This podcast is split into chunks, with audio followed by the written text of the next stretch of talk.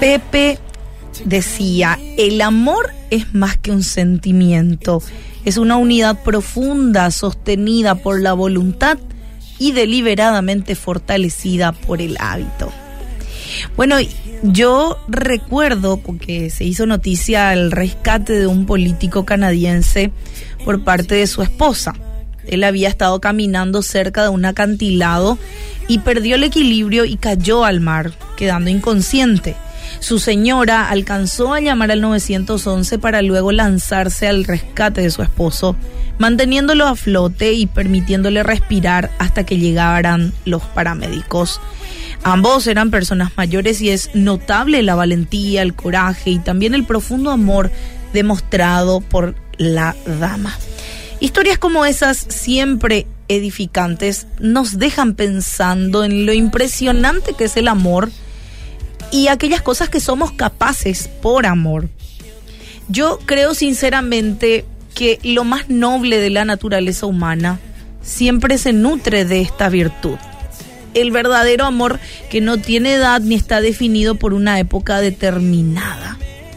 Y bueno, hay varias poesías que podemos leer acerca del amor.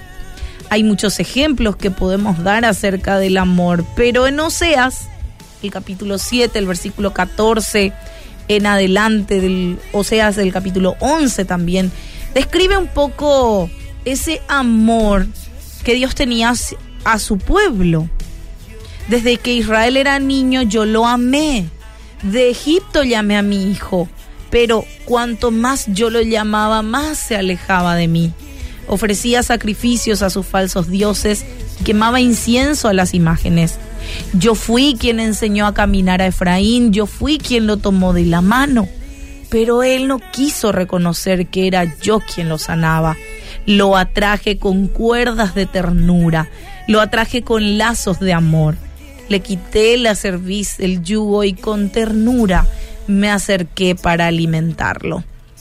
Bueno, yo creo que la expresión más clara del amor es justamente la del Señor.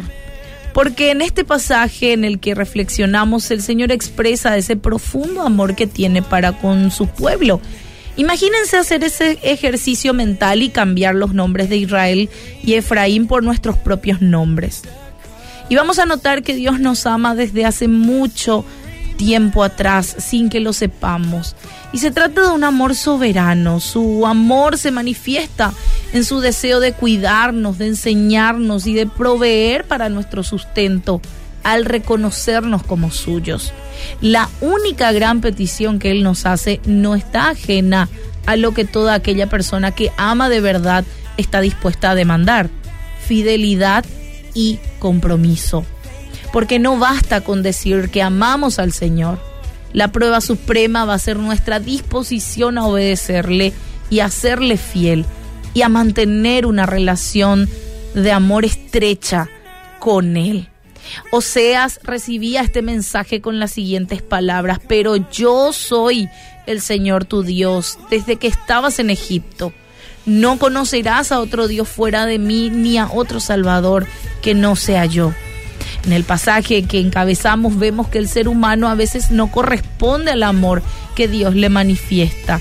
Y es así que el Señor sufre nuestro desprecio al no buscarle a Él, sino a dioses en general. Y como un canto lastimero, Dios declara el evidente desamor de su pueblo a través de esa profecía tan adolorida. Pero una de las demostraciones y de las hermosas manifestaciones del amor que Él ha presentado de manera suprema fue al entregar a su Hijo Jesucristo. Así que en esta tarde que puedas pensar y reflexionar en ese amor que te ha demostrado el Padre Celestial. Ha hecho que las cosas a tu favor estén para acercarte a Él con cuerdas de amor. Reflexiona en este verdadero amor que te presento hoy y acércate y déjate enamorar por el Señor.